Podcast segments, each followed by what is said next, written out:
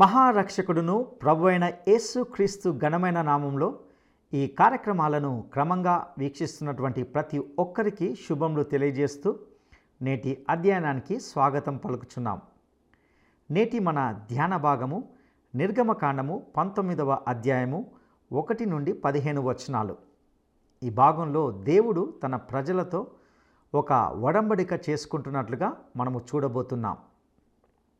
దేవుడు వారిని ఐగుప్తు దేశంలో నుండి తన కృపలో ఎలా విడిపించి నడిపించి కాపాడి బయటికి తీసుకుని వచ్చాడో తెలియజేస్తున్నట్లుగా ఇందులో చూస్తాం. ముఖ్యంగా తన ప్రజల పట్ల ఆయన కలిగి ఉన్న ఉద్దేశాన్ని తన సేవకుడైన మోషేతో వారికి తెలియజేస్తూ తనను తాను వారికి కనపరుచుకోవడానికి చేసిన కొన్ని హెచ్చరికల వైనాన్ని ఈ పాఠంలో మనము గమనిస్తాం. దేవుడు ఎంతటి పరిశుద్ధుడో ఎంతటి గంభీరము కలిగిన వ్యక్తియో ఈ భాగంలో తెలుసుకుంటాం.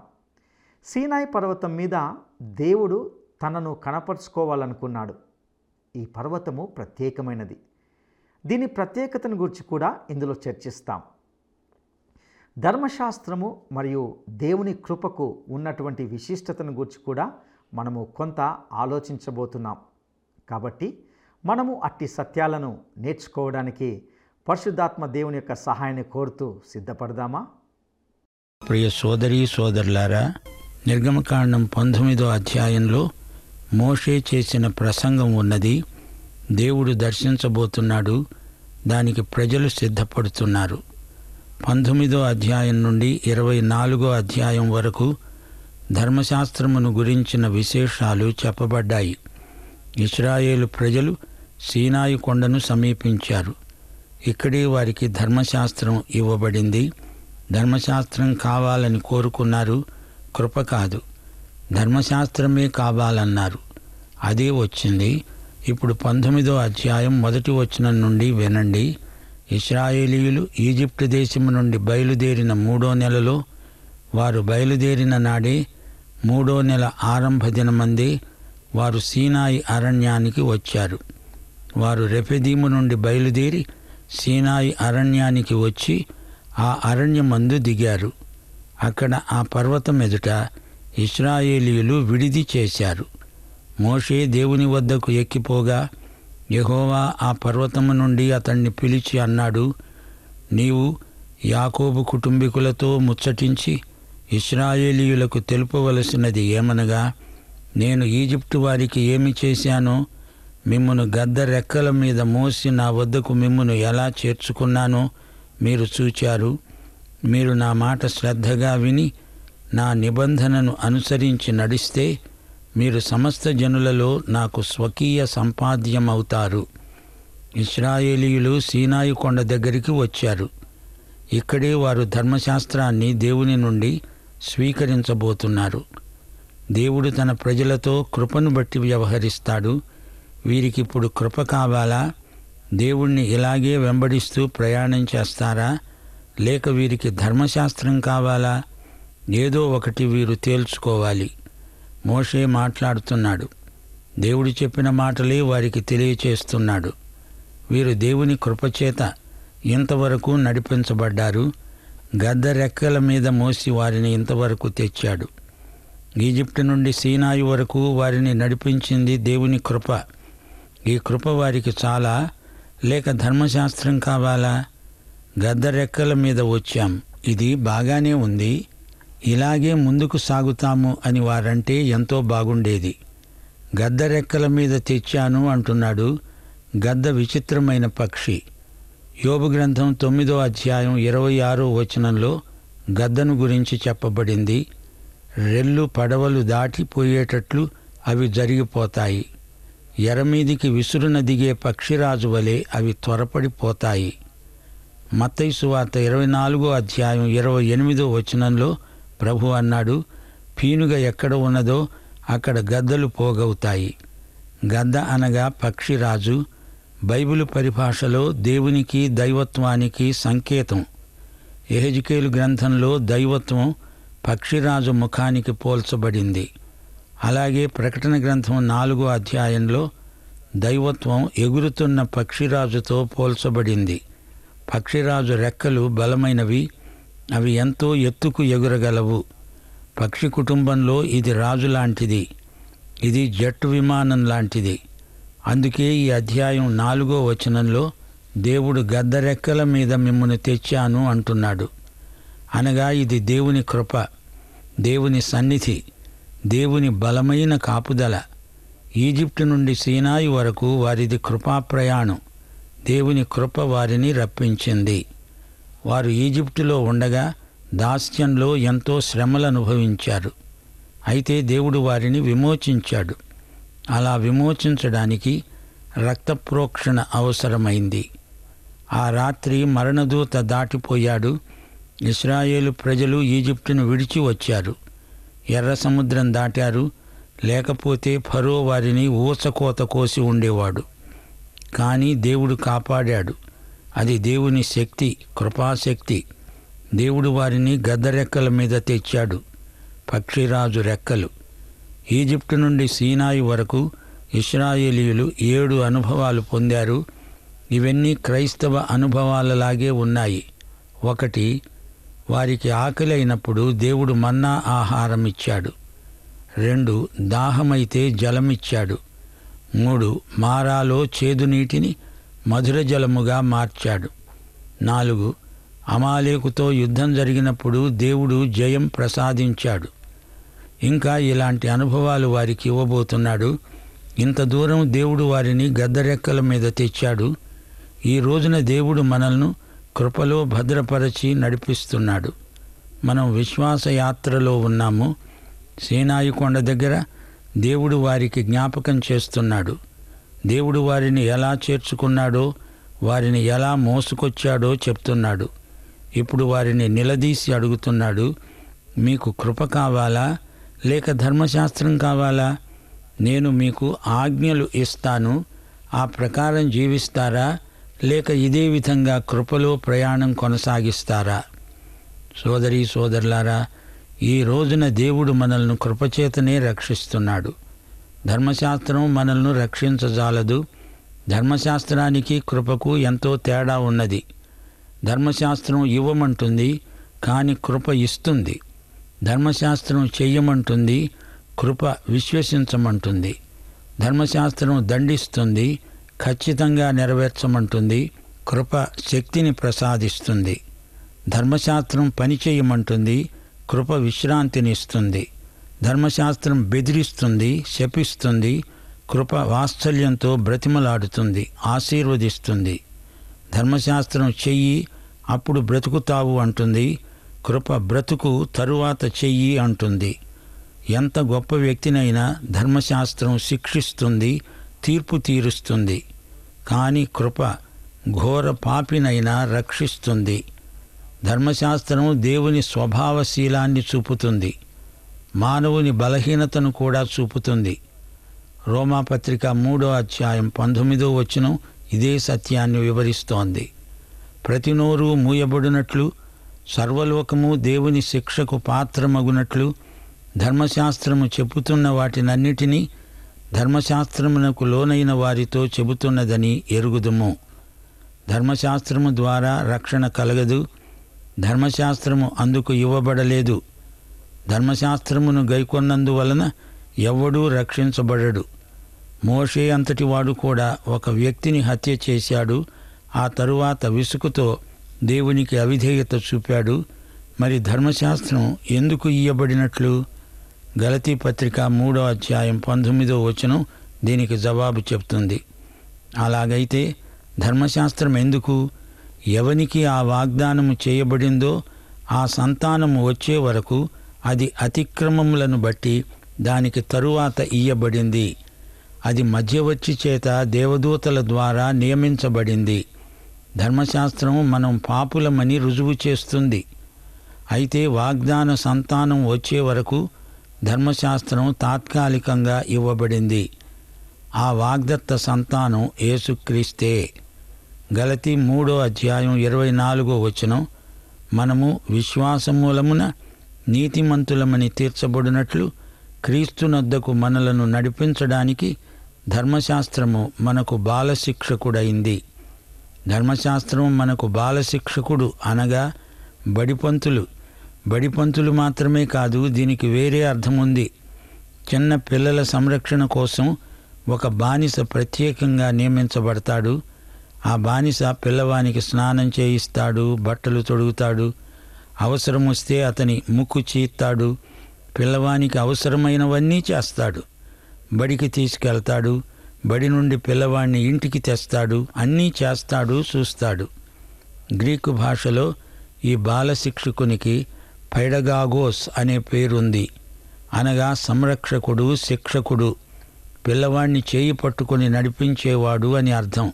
ధర్మశాస్త్రం మనకు బాల శిక్షకుడు పైడగాగోస్. పిల్లవాణ్ణి నడిపించేటప్పుడు యేసుక్రీస్తు శిలువ వద్దకు నడిపిస్తున్నాడు. ఇదిగో నీకు రక్షకుడు అవసరం. ఇదిగో నీవు పాపివి నీవు రక్షించబడాలి అని ధర్మశాస్త్రం నేర్పుతుంది. ఆరో వచనం. సమస్త భూమి నాదే కదా.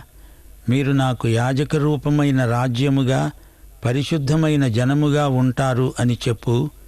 దేవుడు ఇస్రాయేలు ప్రజలను యాజక రాజ్యంగా రూపొందించాలని సంకల్పించాడు. గోత్రాలన్నీ కూడా యాజక గోత్రాలు కావాలని దేవుడు ఉద్దేశించాడు. అయితే ఒక్క గోత్రం మాత్రమే యాజకులయ్యారు. ఎందుకని? ఖాదేశు బర్నియా వద్ద వారు గొప్ప శోధనకు గురి అయ్యారు. వారు బంగారు లేగదూడను చేశారు. ఆ సమయంలో మోషే కొండ మీద దేవుని ధర్మశాస్త్రాన్ని స్వీకరిస్తున్నాడు. అయితే తిరిగి వెయ్యేండ్ల పాలనలో ఇస్రాయేలు జాతినంతటిని యాజక రాజ్యంగా దేవుడు తయారు చేస్తాడు. సంఘం ఎత్తబడిన తరువాత అనగా సంఘం పరలోకంలో నూతన ఎరుషలేములో ప్రభువుతో ఉన్నప్పుడు ఈ భూమి మీద ఇస్రాయేలీయులు యాజక రాజ్యం అవుతారు. మోషే వచ్చి ప్రజల పెద్దలను పిలిపించి యహోవా తనకు ఆజ్ఞాపించిన ఆ మాటలన్నీ వారి ఎదుట తెలియపరిచాడు. అందుకు ప్రజలందరూ యహోవా చెప్పినదంతా చేస్తామని ఏకంగా ఉత్తరమిచ్చారు. అప్పుడు మోషే తిరిగి వెళ్ళి ప్రజల మాటలను యహోవాకు తెలియచేశాడు. దీనితో ధర్మశాస్త్ర యుగం ఆరంభమైంది. దేవుడు ఇస్రాయేలు జాతికి ధర్మశాస్త్ర ప్రదానం చేశాడు. ఈ ధర్మశాస్త్ర యుగం సీనాయి కొండ నుండి కల్వరి శిలువ వరకు కొనసాగుతుంది. నిర్గమకాండం నుండి నేరుగా శిలువ వరకు ప్రయాణం చెయ్యాలి.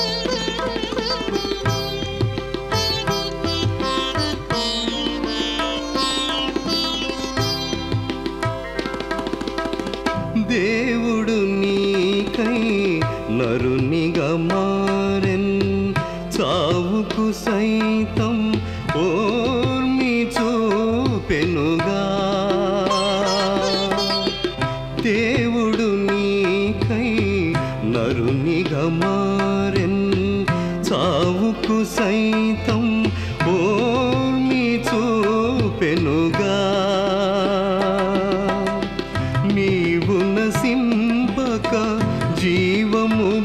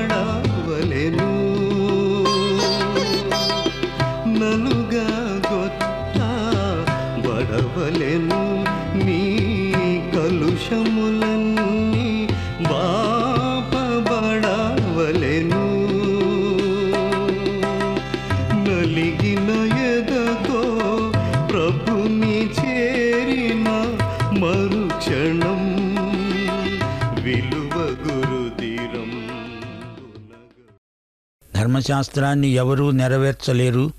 అది మానవరీత్యా అసాధ్యం. అయితే వారన్నారు యహోవా చెప్పినదంతా చేస్తాము.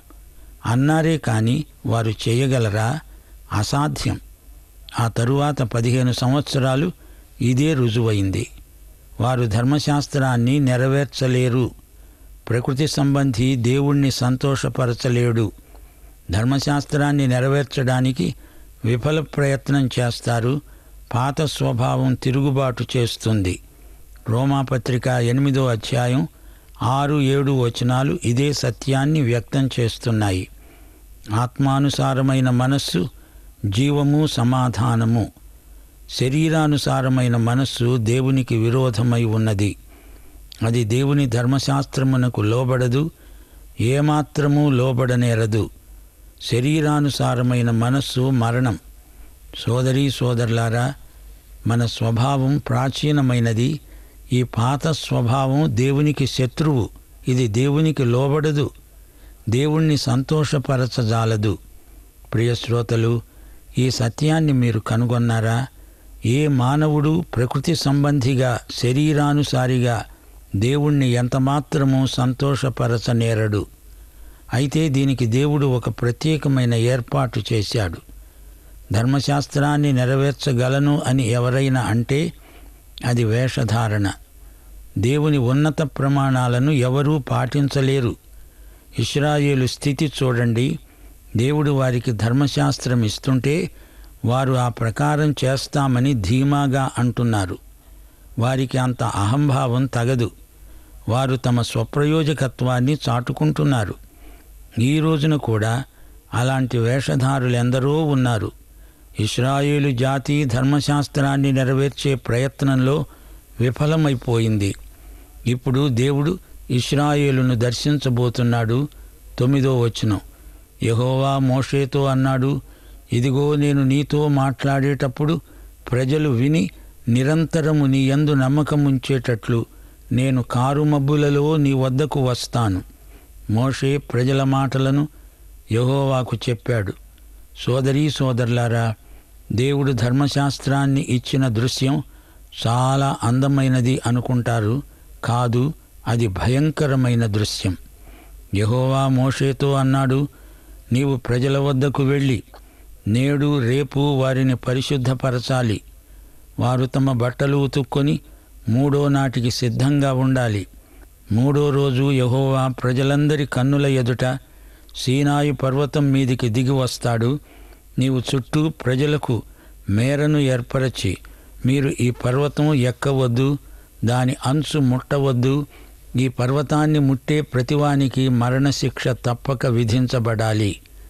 ఇస్రాయేలు ప్రజలు ఆ పర్వతాన్ని సమీపించకూడదు దాన్ని ముట్టకూడదు ముట్టితే చస్తారు. సోదరీ సోదరులారా ధర్మశాస్త్ర ప్రధానం మహాభీకర సన్నివేశం. ఎవడూ చేతితో దానిని ముట్టకూడదు. ముట్టినవాడు రాళ్ళతో కొట్టబడాలి లేక పొడవబడాలి. మనుష్యుడు గాని మృగం గాని బ్రతకకూడదు. బూరధ్వని చేసినప్పుడు వారు పర్వతం వద్దకు రావాలి. అప్పుడు మోషే పర్వతం మీద నుండి ప్రజల వద్దకు దిగి వచ్చి ప్రజలను పరిశుద్ధపరచగా వారు తమ బట్టలు ఉతుక్కున్నారు. అప్పుడు అతడు ప్రకటించాడు మూడవ నాటికి సిద్ధంగా ఉండండి. ఏ పురుషుడు స్త్రీని చేరకూడదు. మూడో రోజు ఉదయమైనప్పుడు ఆ పర్వతం మీద ఉరుములు మెరుపులు సాంద్ర మేఘము బోర యొక్క మహాధ్వని కలుగగా శిబిరములోని ప్రజలందరూ వణికారు. ప్రియ సోదరి సోదరులారా ఇదేమీ సర్కసు ప్రదర్శన కాదు ధర్మశాస్త్ర ప్రధాన దృశ్యం. దేవుడు తన ధర్మశాస్త్రాన్ని తన ప్రజలకు గ్రంథస్థం చేసి ఇచ్చిన రోజు. ఎర్ర సముద్రం దాటిన తరువాత ఇస్రాయేలు అరణ్య ప్రయాణం ప్రారంభించారు.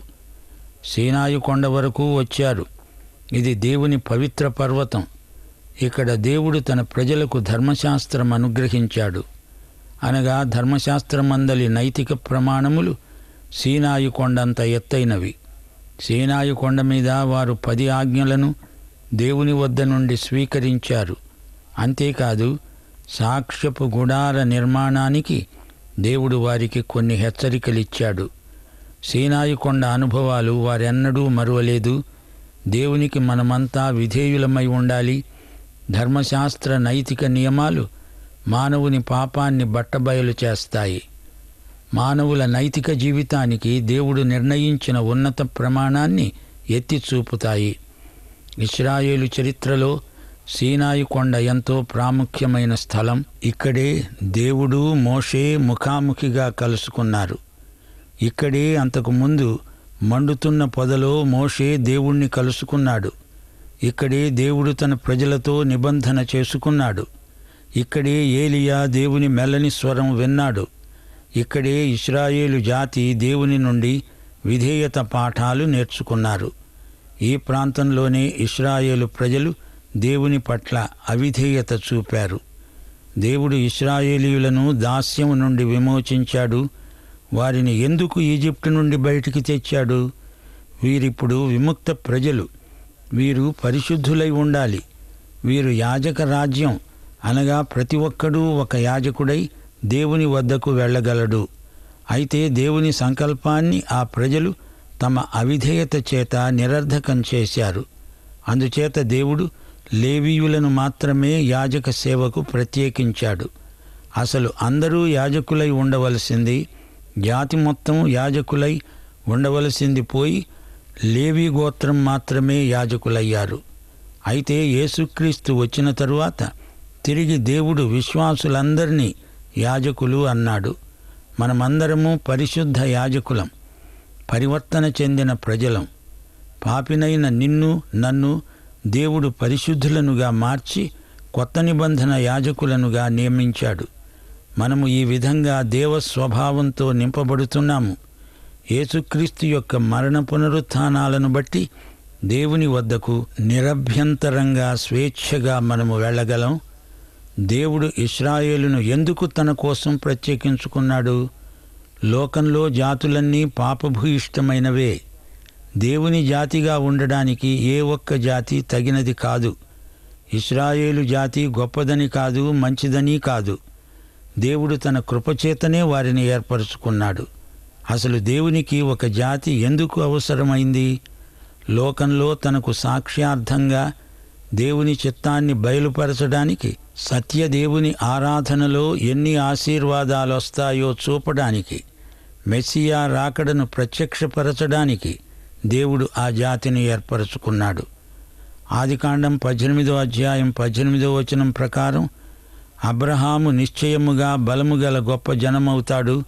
అతని మూలముగా భూమిలోని సమస్త జనములు ఆశీర్వదించబడతాయి. ఇది దేవుని వాగ్దానం. లోకములోని జాతులన్నీ యహోవా వెలుగులోనికి వస్తాయి. యషయా గ్రంథం అరవయో అధ్యాయం మూడో వచనం దేవుడు ఒక జాతిని చేపట్టి దానికి మంచి శిక్షణనిచ్చి లోకమంతా ఆశీర్వదించబడడానికి సాధనమవుతుంది అని దేవుని సంకల్పం. అబ్రహాముతో దేవుడు నిబంధన చేసుకున్నాడు. అందుకే ఐదో వచనంలో మీరు నా మాట శ్రద్ధగా విని నా నిబంధనను అనుసరించి నడుచుకుంటే సమస్త దేశ జనులలో నాకు స్వకీయ సంపాద్యమవుతారు. మీరు నాకు యాజక రూపకమైన రాజ్యం పరిశుద్ధమైన జనం. ఈ సందర్భంలో ఆదికాండం పదిహేను పదిహేడు అధ్యాయాలను జ్ఞాపకం చేసుకోవాలి. అబ్రహామీయ నిబంధన దేవుని ప్రజలెన్నడూ మర్చిపోకూడదు. అబ్రహాము వంశీకులు లోకమంతటికి ఆశీర్వాద సాధనమవుతారు. ఇస్రాయేలు జాతితో దేవుడు చేసుకున్న నిబంధన ఎప్పటికప్పుడు దేవుడు నూతన పరుస్తున్నాడు నిబంధన ప్రకారం దేవుడు వారిని ఆశీర్వదిస్తాడు వారిని గూర్చి శ్రద్ధ తీసుకుంటాడు. ప్రజలు దేవునికి విధేయతను చూపుతాము అంటున్నారు. దేవుని నిబంధన దృష్ట్యా ఇస్రాయేలు ప్రజలు పరిశుద్ధులై జీవించాలి. ఇస్రాయేలీయులు అనేకసార్లు తాము చేసుకున్న నిబంధనను ఉల్లంఘించారు తప్పిపోయారు. కానీ దేవుడు తన నిబంధనను ఎన్నడూ ఉపసంహరించుకోలేదు. దేవుడు నిబంధన దేవుడు. సోదరీ సోదరులారా మర్చిపోకండి. మనం నిబంధన జనులం. ఇది కొత్త నిబంధన. యేసుక్రీస్తు రక్త నిబంధన. దీని ప్రకారం విశ్వాసులందరూ కొత్త నిబంధన యాజకులవుతున్నారు. ఒకటి పేతురు రెండో అధ్యాయం ఐదో వచనం ప్రకారం యేసుక్రీస్తు ద్వారా దేవునికి అనుకూలములైన ఆత్మ సంబంధమైన బలులను అర్పించడానికి మనము పరిశుద్ధ యాజకులము. మనము ఏర్పరచబడిన వంశం రాజులైన యాజక సమూహం పరిశుద్ధ జనం దేవుని సొత్తైన ప్రజలం. మన భాగ్యం ఎంత గొప్పదో చూడండి. మన దేవుడు నిబంధన దేవుడు మనము నిబంధన ప్రజలం. పాత నిబంధన ఆధారంగా కొత్త నిబంధన విశిష్టతను గుర్తించగలం. అబ్రహాము యొక్క శరీర సంబంధమైన సంతానాన్ని మించి అబ్రహాము ఆధ్యాత్మిక సంతానం ఆకాశ నక్షత్రాలై ప్రకాశిస్తారు. దేవుడు యేసుక్రీస్తునందు మనకు పరలోకమే ఇచ్చాడు. ఆత్మ సంబంధ ఆశీర్వాదాలకు గాను దేవునికి ఎంతో కృతజ్ఞులం. రండి దేవుణ్ణి స్తుతిద్దాం. మన విశ్వాసం నిరీక్షణ దేవుని ఎందే దేవుడు విశ్వసనీయుడు. మన విశ్వాసం విశ్వసనీయతలో రుజువవుతుంది. పాఠం ఇంతటితో సమాప్తం.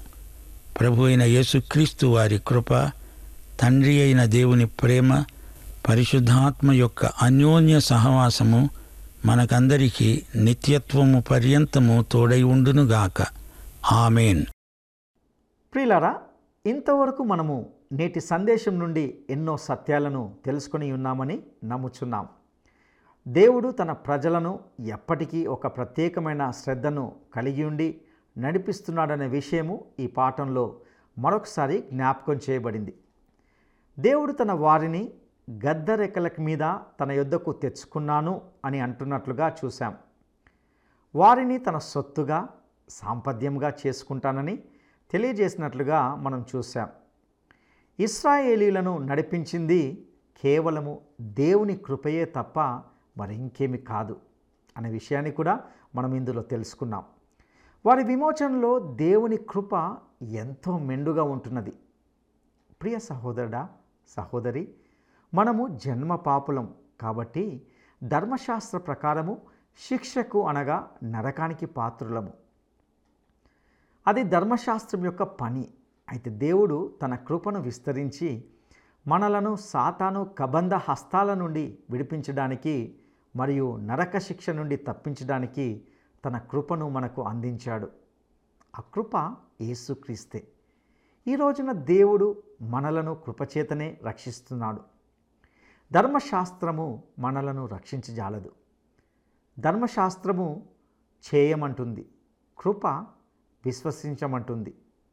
కేవలము యేసు క్రీస్తును నీ స్వంత రక్షకునిగా అంగీకరించి విశ్వసించడం ద్వారా నీవు రక్షించబడగలవు. అటు కృప దేవుడు మీకు దయచేయనుగాక. దైవాశిస్సులు.